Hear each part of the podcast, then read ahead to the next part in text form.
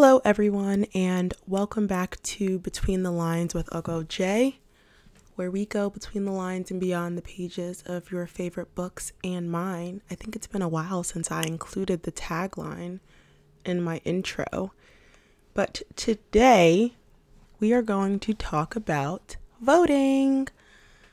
But before we get into that and I introduce the book that we will be referencing in today's episode, I wanted to do a quick recap of our episode from two Thursdays ago.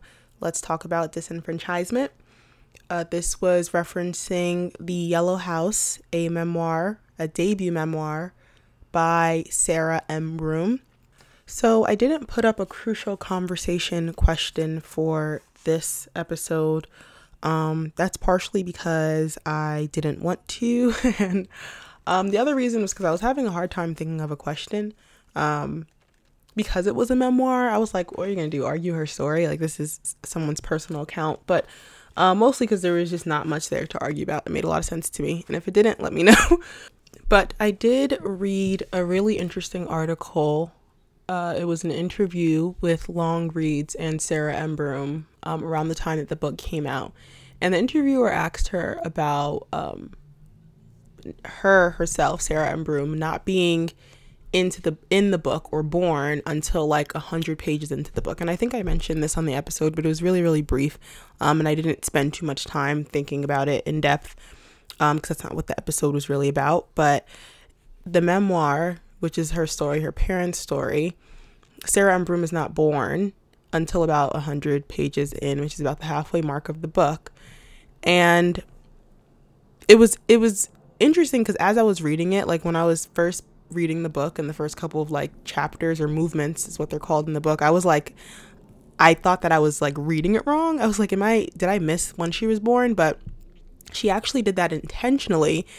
And her reasoning was that she says in this interview, this was actually done intentionally. And she says um, in the interview, I was saying, we don't just arrive to the earth and the story begins. The story has already begun. And um, I, I just thought that was just very powerful how she described that because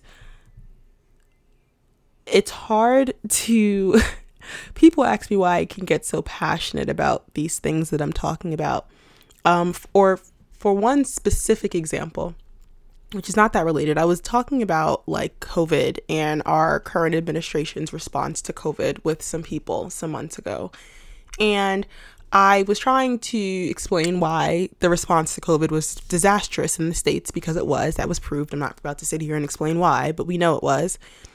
And I was trying to explain just some of the breakdowns in, in our infrastructure and, you know, how it'll cause, you know, certain people to not get the stimulus check or, you know, we saw like you know Kanye and a lot of other very rich people receive like loans um, like PPP loans that were specifically for small business. So just like eras in an infrastructure that that you know these relief packages in theory sound amazing, but you know how much relief relief are people really getting?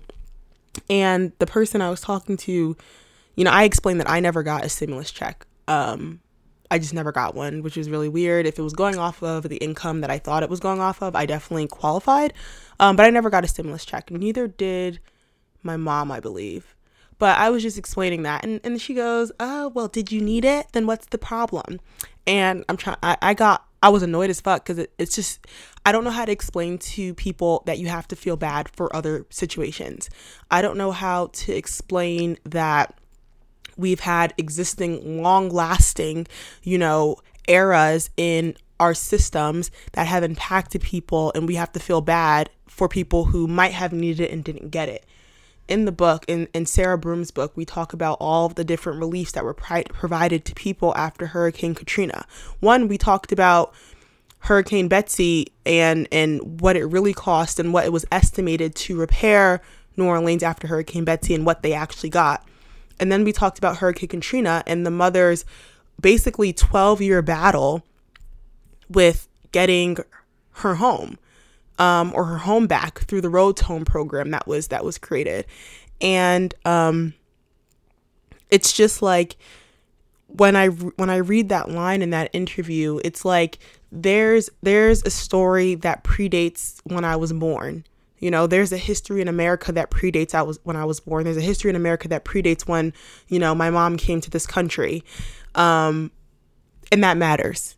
And I, and to blindly or willingly ignore context, history, and real life stories because you're okay it's just a shitty way to be. Like it's so annoying. Like I don't know. I it's just it's just annoying. So um, that's what I wanted to to talk about or use for the recap. Um, but yeah, I just thought that one line was so powerful. The story has always begun. Everything that's being fought for today, it has existed. That story has existed, and that, that started when that started predates all of us because it started hundreds of years ago.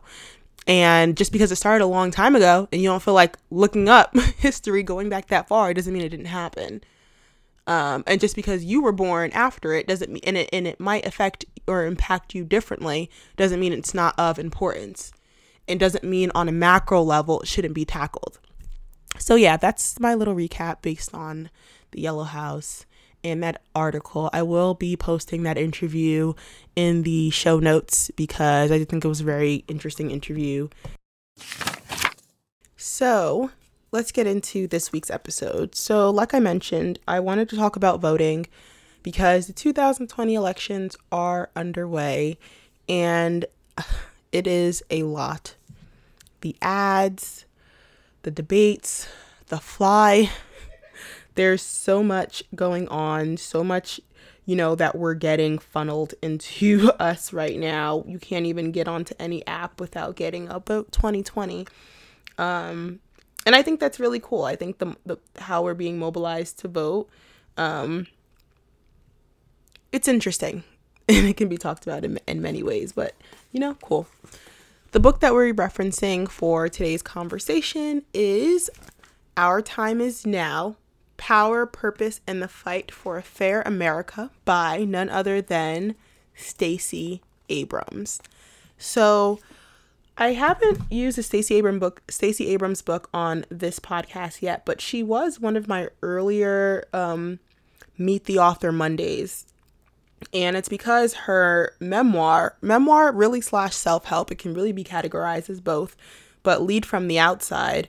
Um, is is another um, favorite memoir of mine. I, I have to stop saying that every every memoir is my favorite memoir, but um, I featured her on my Meet the Author Monday because on top of being just an amazing um, politician and writer, but she also had like this fun fact was that um under the pen name Selena Montgomery, she's actually an award-winning author of eight romantic suspense novels. Um, and I thought that was really cool. We love to see duality. Like, you know, she's very built out and respected career in politics, but, you know, she was back there making romantic suspense, suspense, novels for years, eight of them. Oh, and they won awards. So I just thought that was really cool. And that's why I made her my Meet the Author Monday um, that time. But Stacey Abrams was most known, or I don't want to say that, but she was made incredibly popular after the 2018 race for governor in Georgia against Brian Kemp. And this was a race that was marked by, you know, specific and proven voter suppression. And she actually never conceded that race. So usually, like you know, when one person loses, they'll concede, the other person will win. And of course, Brian Kemp is governor, but she never conceded, and that's because in her mind, that is saying that the system that she quote lost under, um, that would be saying that that system is okay, and it's not. And you know, she went on to write. She wrote "Lead from the Outsider," I think, right after that, 2018 but then she wrote Our Time Is Now, and it was published in June 2020, if I'm not mistaken. And that was to um, really to offer a blueprint of source of sorts uh, to kind of tackle voter suppression, what we can do to tackle voter suppression, um, how we can empower citizens to vote and really take back, you know, this country. And you know, I just love that idea, you know, the idea of taking back a country because I, I really do think if anyone has rights to this country, like if, if anyone has rights to this country, it is um, indige- indigenous people and it was the indigenous people that were wiped out in order to build this country and then the African Americans that built this country. One thing that I have noticed um, in my personal experience that I find interesting is is whenever I do get into those conversations and people are trying to like tell me like oh voting isn't effective or voting doesn't work that's usually coming from african american people in my experience. And i find that really interesting. Well i get where the mindset comes from. Like i get what drives that mindset and that's what i talk about a little bit in this episode. But sometimes i almost feel like african americans are like fooled out of like giving fooled into like giving up on this country and trying to dig deep into like African roots. And that's not necessarily bad, but like you're digging deep into a country that into a continent that you're so many degrees separated from that you don't even like if you're to if you're to skip over, you know, the country that y'all built and try to dig deep into Africa, okay, let's talk about SARS in Nigeria. Let's talk about cobalt exploitation in Congo. Let's talk about g- female genital mutilation in Nambia. Let's talk about there is a world of problems in that continent across so many different countries. And y'all might as well have y'all have an easier time just getting on the polls and voting in the country that y'all ancestors built. And it's interesting how it's like this whole like back to Africa movement. Like, you know how many countries in that? What do you mean back to Africa? Where are you guys? What, where are you guys going back to? What do you guys? What are you guys going to try to find in this in this continent?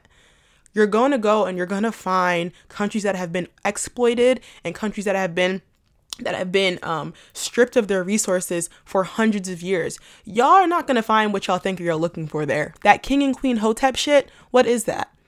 And it's like, why give up on the country that you have specific rights to when literally all it would take would, would be mobilizing 100% of the black able able population to vote? Like, think about it. This country lives and thrives off of black culture, off of the culture that African Americans created in this country. We have seen the power in numbers. We have seen the the movement and that African Americans can ignite in this country. And it's just so crazy to me that the vote is where, you know, some people draw the line like a, a constitutional right. It's it's wild to me that that's where some people draw the line. Um, but I digress. And it's really not to say like none of us are perfect. It's not saying that me as a Nigerian American and is somewhat better or whatever. I'm just trying to say there's a whole nother set of problems in Nigeria and the countries in Africa a whole nother set of problems. It would take a whole set if if people if black Americans really wanted to immerse themselves in African culture as they call it, it would take so much it would take so much studying and learning. You know how many different cultures in just Nigeria alone. You know how many different tribes in just Nigeria alone, how many different languages are speak are spoken in that country? it just seems a little bit more time effective to take back this country and, and call it y'all's. Like, you know, call it yours. Let me speak properly. But, you know, it's it just makes a little bit more sense to me. But, you know, that's just how I see it. So, like I, I digress. Let's get into today's episode. So, usually I will pull out a major theme or some major themes from a book and expand on them through conversation and discussion um, for my episodes. For this episode, um, since voting is so relevant because we are in the midst of the 2020 elections, um, I decided to do a little bit differently. So those of you guys who have me on my personal um, social media pages, so my personal personal Instagram, my personal Twitter, um, know that I'm pretty vocal, especially about things that I am I believe in, and I'm oftentimes getting into debates and arguments with people. And you know hate it or love it. And i i have gotten to an, a number of conversations um, with people who specifically do not vote trying to convince me why voting is ineffective and i thought i would take those arguments um, whether they're like educated arguments or not um, and that was so shady i'm sorry I, I decided to take those arguments and use this book to expand on those. So, or not expand on those. I guess I would be telling you guys why they're stupid. Or I have to stop being shady on this episode. But um telling you guys why they don't make sense. So I'm tired, guys. So, um there's a couple that I want to tackle. So, one was that one guy and you'll notice that it's only men only men who try to convince me that um, voting is ineffective. Do with that whatever you guys want to do, but only men. Um, but the first one um, said that voting has been proven to be proven proven to be ineffective, and people who voted back in the day um, know it was ineffective and they've given up on the vote. So that was one argument. The second was that um, under all of the past like four presidents, the hood has always been the hood. Y'all have seen that meme. I hope have you guys seen that meme? It's like a picture of the hood, and it'll be like, oh, the hood under Obama, the hood under Trump, the hood under Bush, the hood under under Clinton. That that one. So y'all know it. Um, um, the hood has been the same under all of the presidents. So those are the two that I'm I'm I'm going to expand on. And, and um, I'll give you guys a little bit more background around the conversations that I was having when these ideas um, were presented to me.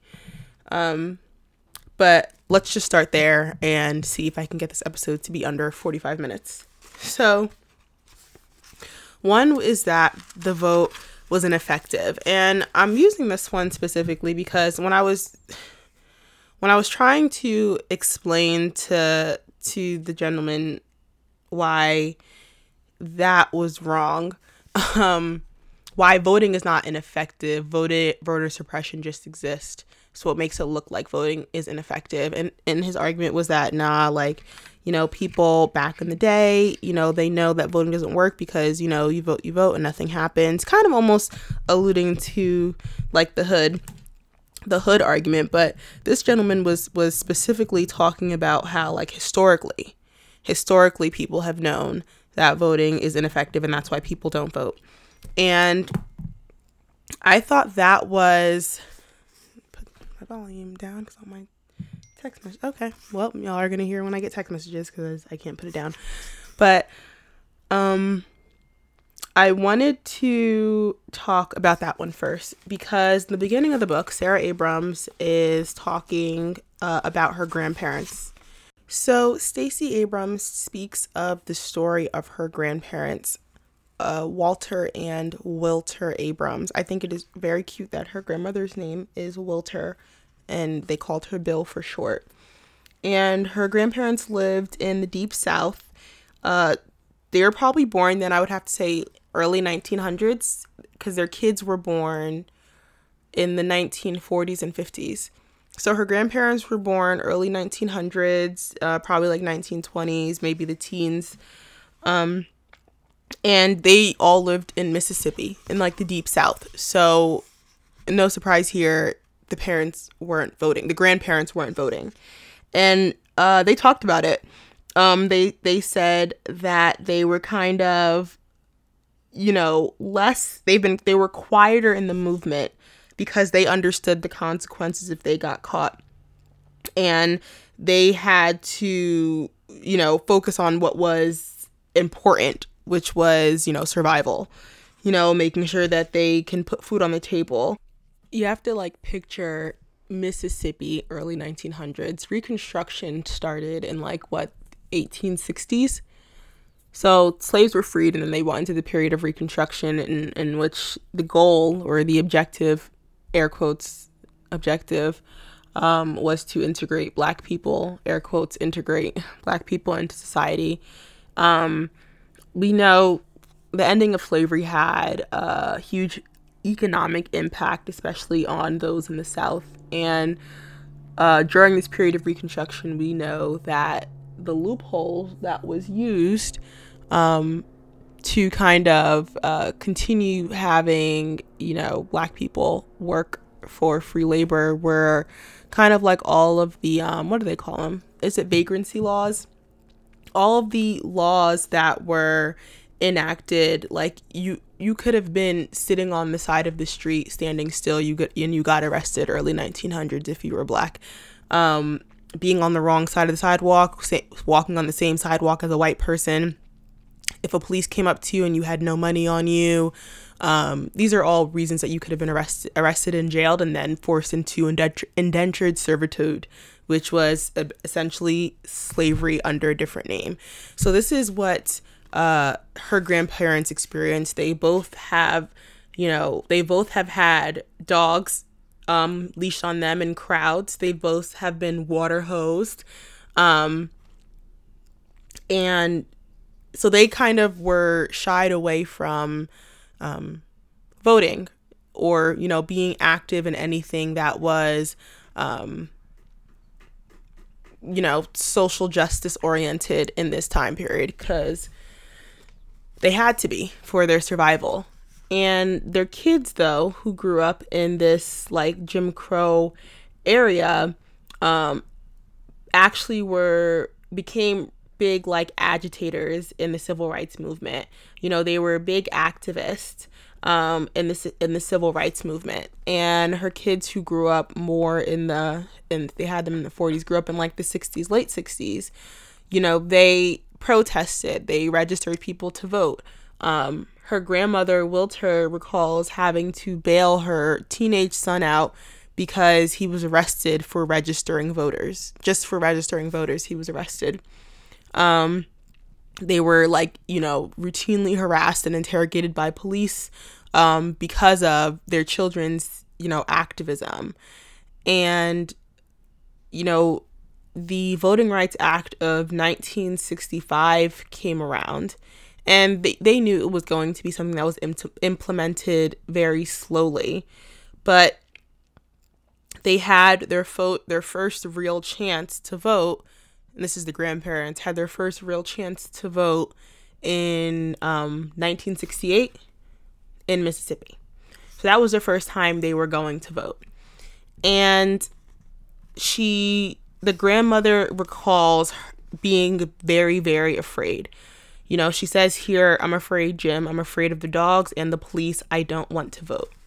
And, you know, the grandfather was super, you know, angry because they had all their kids who had done all this work, but he had to acknowledge that this was a real fear, fearing the work. It was a real fear that was rooted in real experience. Um, so it's currently 2020. 60 years ago, it was 1960. So this was less than 60 years ago that the Voting Rights Act of 1965 came into fruition. If we're going to say historically people have known, that was his argument, historically people um, realized that voting was ineffective and that's why they don't vote anymore.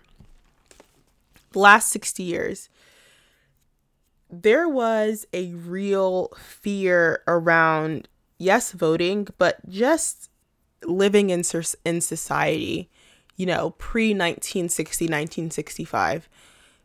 You could have, as a black person, you could have gotten killed for something like registering to vote or wanting to vote. Definitely arrested.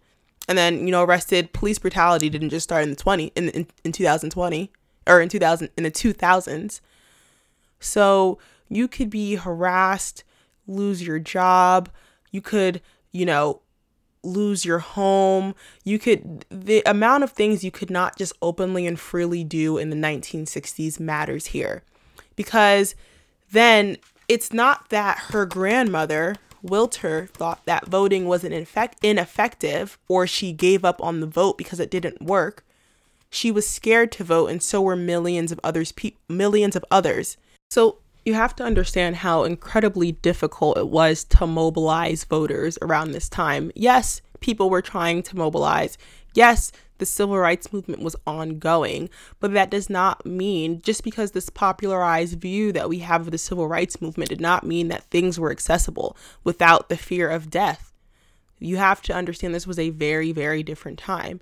So people didn't give up on their rights, people chose survival that was the more important thing and that makes sense thinking back to Jim Crow segregation post reconstruction area era.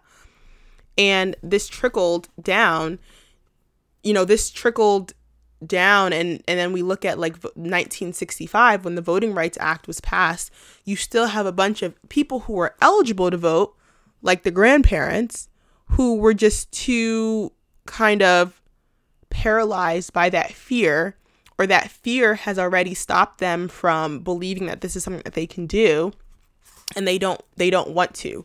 So to say that the vote is ineffective, I feel like you're not considering the fact that um you're not considering what's limiting it. It's not ineffective because everyone is voting and then nothing happens.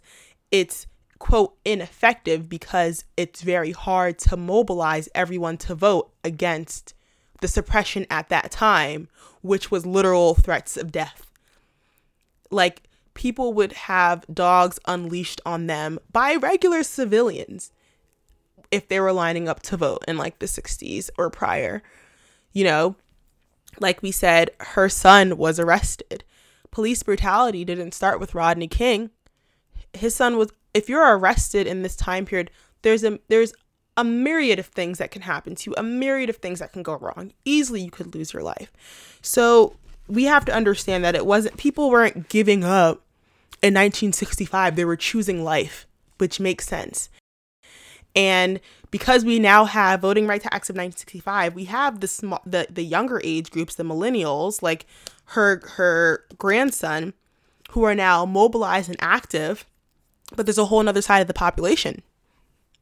Grandparents, they can vote still. Why don't they want to? Nothing has. The vote itself has not failed them. The country has. So that was one part. But then Stacey Abrams goes on to talk about recently. This is like 2020 recently because this book came out in 2020. Um, her her younger sister, she has a younger sister, Jeanine, and they went out to go um, at a restaurant with one of their friends. And her friend said that she had no intention on voting, and this is the, this is this year.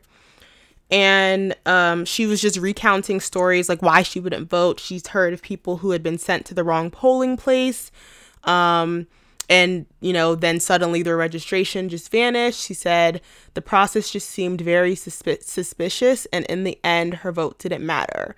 Um, she was saying that she saw a lot of malicious intent in the treatment uh, of people who could not, you know, afford gas, you know, for a round trip to the polls or had no available time off to fix these problems.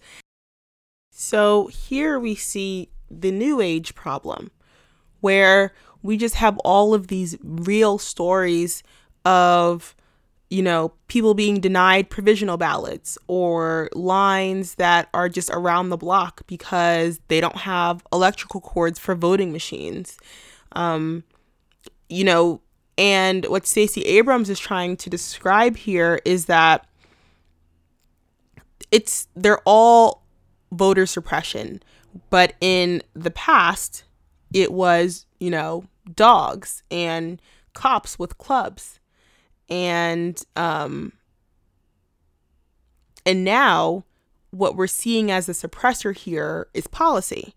It's, you know, restrictive voter ID rules. It's um you know all the these policies that especially impact um susceptible and vulnerable citizens uh, for example, that example around affording a round trip to the polls. Some people like we're we know now, um, and it might have been overturned, but in Texas, Harris County, the county is one of the largest counties in Texas, and they have one voting location in that whole county.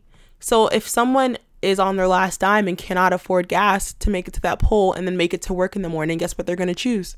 Making it to work in the morning because they're going to choose survival in a different way. Um, if someone, um, we know that there are a lot of workers we've seen through COVID this idea of the essential worker. So, people who, even in the midst of a pandemic, can't get off of work. Are they getting off of work on election day? Are they going to be able to vote? And what are they going to choose? Survival. They're going to choose putting a meal on their kids' plates the same way that her grandparents chose putting a meal on their kids' plates and being able to um, feed their kids, they chose that instead of risking their lives in a world that would um, attack them, essentially. And Stacey Abrams here is trying to prove that it's the same thing. It's the same suppression. It's not that people believe that, you know, it's it's really not that hundred percent of of our community has voted and we have not seen real change.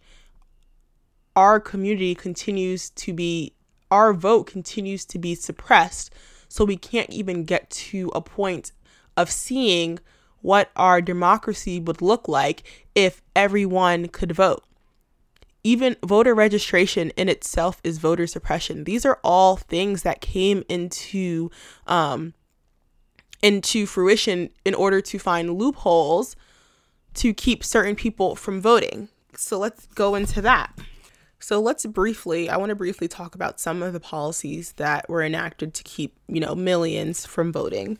So, briefly on the Voting Rights Act of 1965. So, the Voting Rights Act of 1965 was meant to restore and protect the voting rights at a federal level. And certain states and juris- jurisdictions referred to as covered jurisdi- jurisdictions became accountable for discrimination. So, the it, it was a section 5 under this law that required that any type anytime a covered jurisdiction whether it's a city county or state attempted to change any election law practice or procedure the US Justice Department had to agree that it did not have a discriminatory effect or purpose.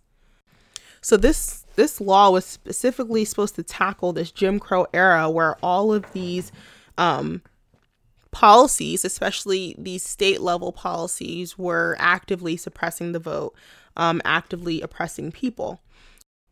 You know, it was able to tack, tackle, you know, poll taxes, liter- literacy tests, and just these different obstacles that were put in place specifically for um, to hinder brown and black people from voting. And I remember in high school history, we reviewed some of the literacy tests that were given to people who were trying to register to vote in the 1960s. My whole class failed that fucking test. These tests were created to not be passed. They would literally ask people in this literary literacy test, literacy test, and mind you, you could vote at like 18. I think the, the age was might have been younger, you know, in this time, but they would be asking people in this literacy test to recite entire laws, like entire laws. And we just saw, didn't we? Just, aren't the um a- Amy Coney Barrett, who is effectively trying to become the next um Supreme Court judge, replacing Ruth Bader, um, Ruth Bader Ginsburg, couldn't even recite all the freedoms covered um in our First Amendment rights. She couldn't even recite all five freedoms. And regular citizens, and she is going up for one of the highest courts in the United States, and they were asking regular citizens to to recite entire laws on this literacy test. So these things that were literally created to just suppress laws, um, the Voting Rights Act was meant to tackle. And even up until like another decade later, you couldn't even get like um you couldn't even get multilingual ballots.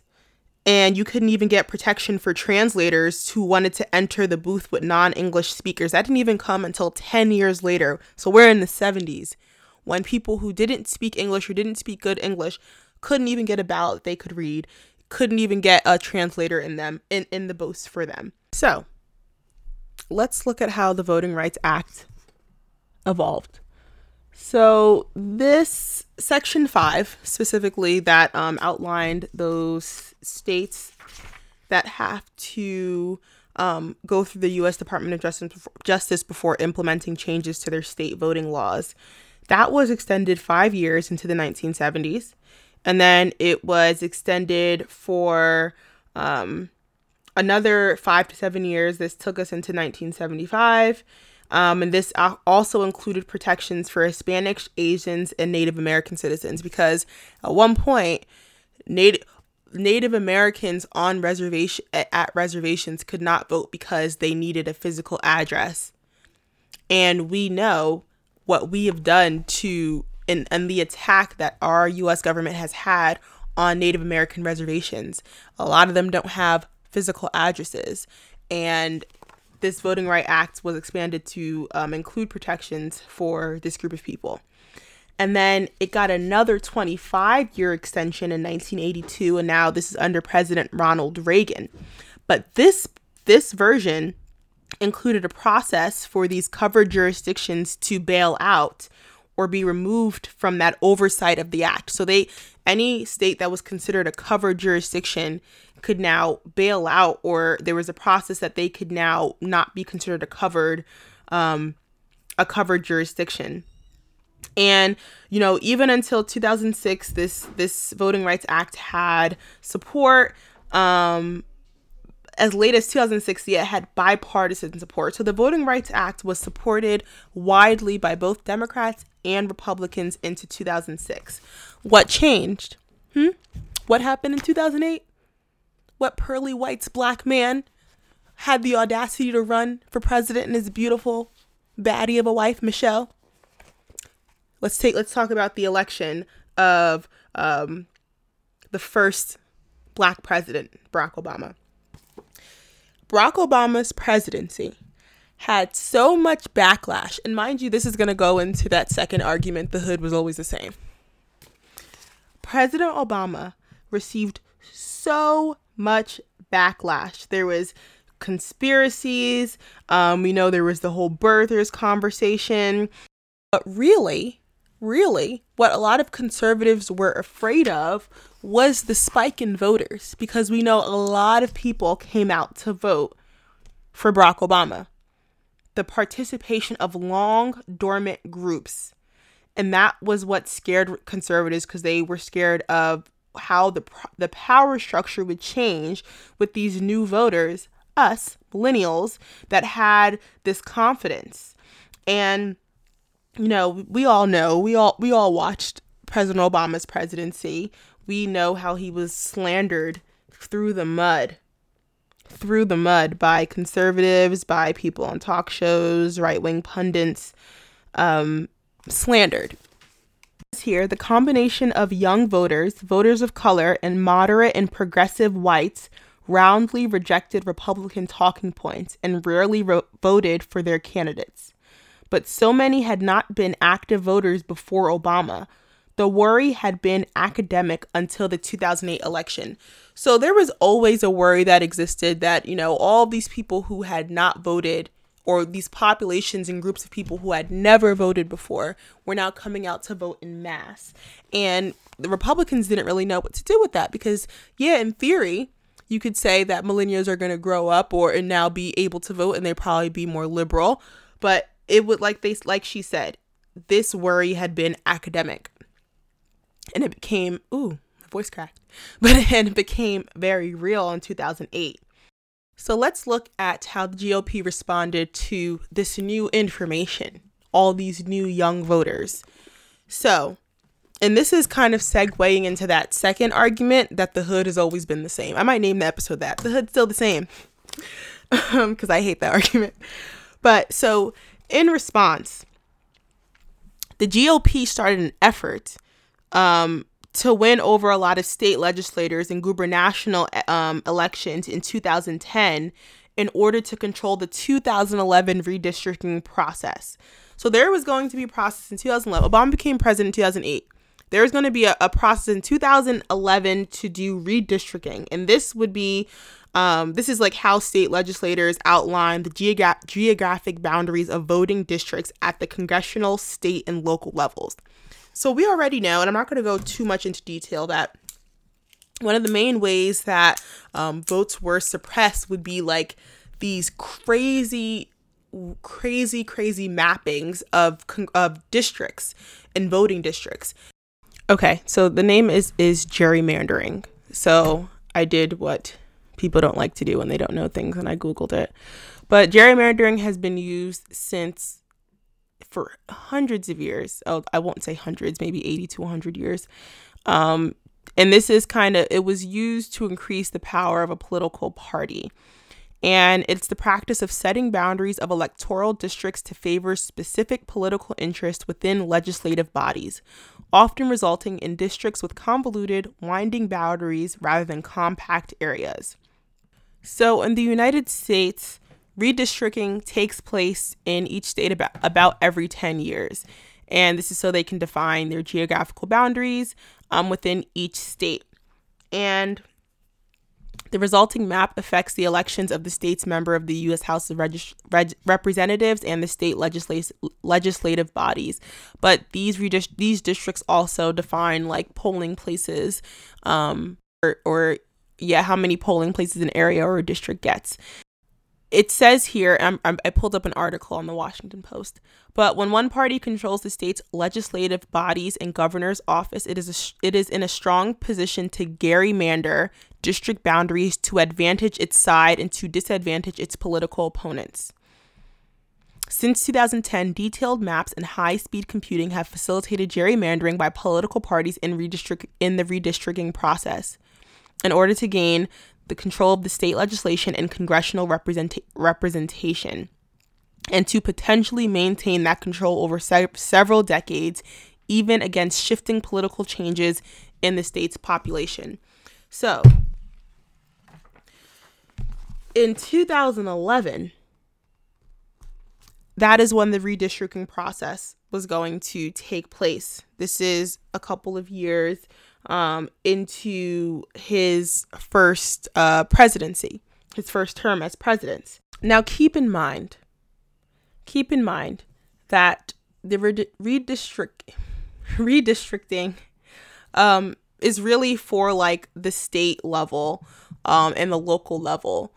And in 2010, the GOP shifted its effort from focusing on because they already know, okay, this guy's president, and we have a fear that he is going to bring along a lot of young voters who are going to want to change up how we're running this country. And that's why the GOP, instead of focusing on, well, they did smear this man's name, but they took their efforts to try to win state legislators and gubernatorial elections. So they switched their focus to winning the more local elections because they had more power in them. Cuz they the these are the the state legislators are the ones who outline the boundaries of voting districts at the congressional, state and local levels. So they were able to sweep the Republicans were able to sweep in the largest contingent of Republican legislators and leaders in history in 2011. Now, this is my problem. While we're all here talking about Obama couldn't save the fucking hood, how many of us were voting in these gubernatorial elections? How many of us have voted for our state and local representatives and our state and local legislators? And of course, if the whole entire GOP, the entire GOP was in 2011, 2010, 2011, were able to sweep in the largest, largest amount of Republican legislators in the history of our country. That was the mo- that was the more important vote. And I'm not, you know, 2008 i was i was fucking 12 years old. So you know I, i'm not trying to place any specific blame especially if the, my audience of people i'm talking to were fucking 12 when obama was first um, elected president. But that is this i'm trying to stress the the importance of understanding civics as a whole. There is we have a president yes but there's a separation of powers. There's the three branches of the government. Like we learn these things so fucking early. And each of the branches of the government have different jurisdictions, have different um, responsibilities, I should say. And once they were able to sweep these state legislators, that is when the state laws that were protecting voters started facing challenges. So at this point, the only thing that is protecting the vote at the state level is this Section 5 of the Voting Rights Act that um, that um, required states and jurisdictions to be subject to federal oversight if they were considered a covered jurisdiction. So, yeah, we have Obama. He's the president in 2008. But within just a couple of years, we have now the most Republican legislators that we've seen in a, in a very long time um, in the whole history of our country. And this is when these these um, laws, the state laws that protected protected voters, began to face challenges. And then there was a landmark case in 2013, I think. That's when the U.S. Supreme Court um, released a decision. But Shelby County versus Holder, and this is an Alabama case, and they argued that racial hostility and voting rights had been vanquished so pre-clearance to make to make a change to voting laws by state was no longer necessary. So it was 2013 when the Su- Supreme Court issued their decision on Shelby County versus Holder, and they essentially sided with the state of Alabama in saying that um, racism, under the premise that racism had ended in the election practices, and so too must federal oversight. Wild claim.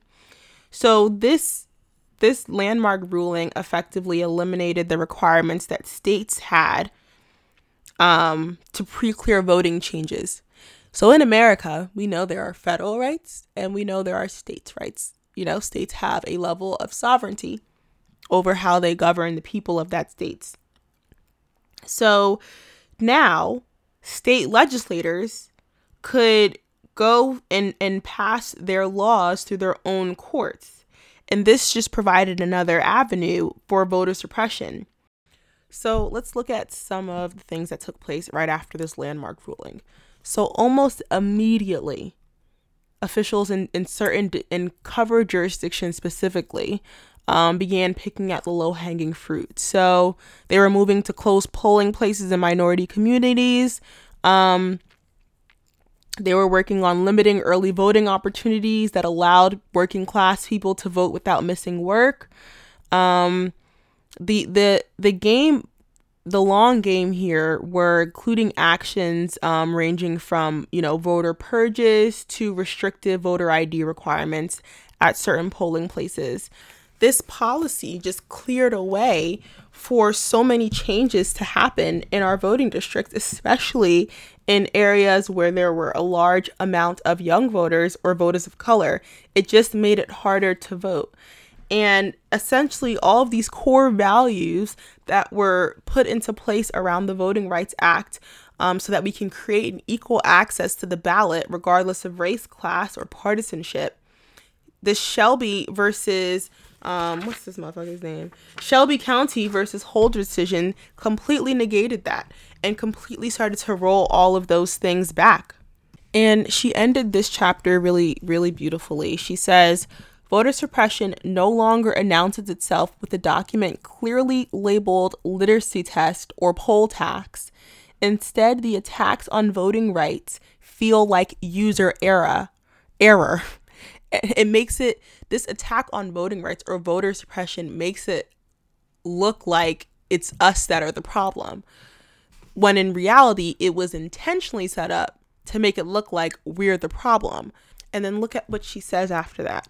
She said, When the system fails us, we can rail and try to force change.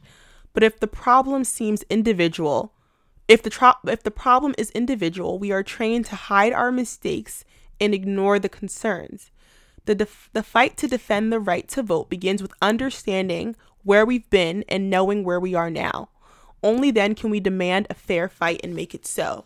And essentially, what she's saying is that these problems, that the voter suppression has been made for, made to make people, the individuals, you know, feel as though um, they're the problem, they're the error, they can't, they can't make it, they they can't, you know, do this thing, instead of realizing that you know it was set up so that we were unable to do it. But when we're thinking about it on the individual level, it's like a guilt and a shame thing. Like, and now she said, we're trained to hide our mistakes and ignore the concerns. We're essentially like, it's like cognitive dissonance, like proving to ourselves that, you know, you know, it's something worth hiding or something worth ignoring. And she's saying when we realize and, and realize it is on a system a systemic level, then we're able to more, you know, in, in a more comprehensive way, force change. So that was just the context I wanted to provide for those two uh, arguments that I was um, presented around why people don't vote. One, that voting is ineffective, um, and people historically have known that voting was ineffective, and then two, that the hood has been the same under all of our presidents. This shit is just not black and white. I'm sorry. You're not going to be able to go into uh, and vote for an election, get a Democrat president, and the world will just be okay. Our the whole system is fucked up. We know this. There is no other option. There is no other smart option but to press forward. And it's not even like hope, but being able to just use the opportunities as they come. In 2018, we saw a gigantic blue wave. We saw a number of minorities and millennials entering the Congress. We have a majority house right now. Um, you know, so there's opportunities there, but it, it takes continual pressing forward to take the Senate. Um, it takes continual pressing forward to not only make sure, you know, Democrats are elected to all of these places, but to make sure you're pressing your representatives and pressing Democrats who have made promises to our community. It's not easy, but it's possible. And by being like, but to say like in your 20s, to be like in your 20s, be this young and be like, I don't vote because voting is ineffective. You only had how many elections that you were able to vote in? You've only been alive for how long? It's like, what Sarah M. Broom said in my recap. The story began before you. The story does not only start when you are born on this earth, the story began before you. And it has never been easy. It was not easy for Walter and Walter, Walter Abrams, but the circumstances are different now. Unfortunately, it was not going to take, you know, going into the, the the the polls in 2008 and voting for Obama for the hood to be saved. I don't even know where people got that idea from. Did you take civics? There's so many branches and levels to passing a law. You can't do it's just not possible unless you're involved or if we have progressive candidates at all levels, which means going out, researching and voting for these elections that we never hear of. In 2010, 2011, the GOP knew exactly where to go to to, to be able to reinforce racist voting districts. They went straight to the state legislators. They went state straight to the guber national elections in order to swing that, get the get the Republican uh, majority there, and being able to now basically undo Section Five of the Voting Rights Act of 1965 and allow states that ha- have historic implications of racism, allowing those states to decide voting laws. And then look what that caused now. Harris County with one one ballot box. I believe a federal judge overturned that, but I have to double check. But that that's that's what is allowed to happen now. People, governors, if they're conservative governors who are scared of, of a swing in their state, can literally go in and just close polling locations in some areas. These are things that can happen from the governor's level, from the state's level, not the president, unfortunately. And this is 100% not me taking any blame off of the Democratic Party. Both parties, Democrats and Republicans, have failed the black community. Both parties, in different ways, have failed the black communities. Republicans by outwardly ignoring us, Democrats by appeasing to us with lies and then changing their minds. We have to hold these people accountable, president and all the way down to my local represent- representative in this town that I live in. They have to be held accountable. And just because that is not easy to do, just because you cannot wrap your mind around that, or because you believe that you need to be spoon fed this knowledge, does not mean that you can go around telling people that voting doesn't work. That's just a lazy man's argument. It's really just a lazy man's argument. So that's my argument for you guys today. Go read a book or something. Um, this is Our Time Is Now by Stacey Abrams. Um, and very moving work. She also wrote Lead from the Outside and um, a number of other books. If you go onto my page, and you, my podcast page, and you scroll down a little bit, um, you can see my Meet the Author. Um, you can see my Meet the Author post about her. That post that has some of her other books that she's written. Um, truly an inspirational politician, inspirational woman. She's out here doing the work of, of thousands. So we love to see it. Um, and yeah, go vote. Go vote. And if you don't, don't talk to me. Unfollow me. All right, I'm tired. It's almost midnight. All right. Bye, guys.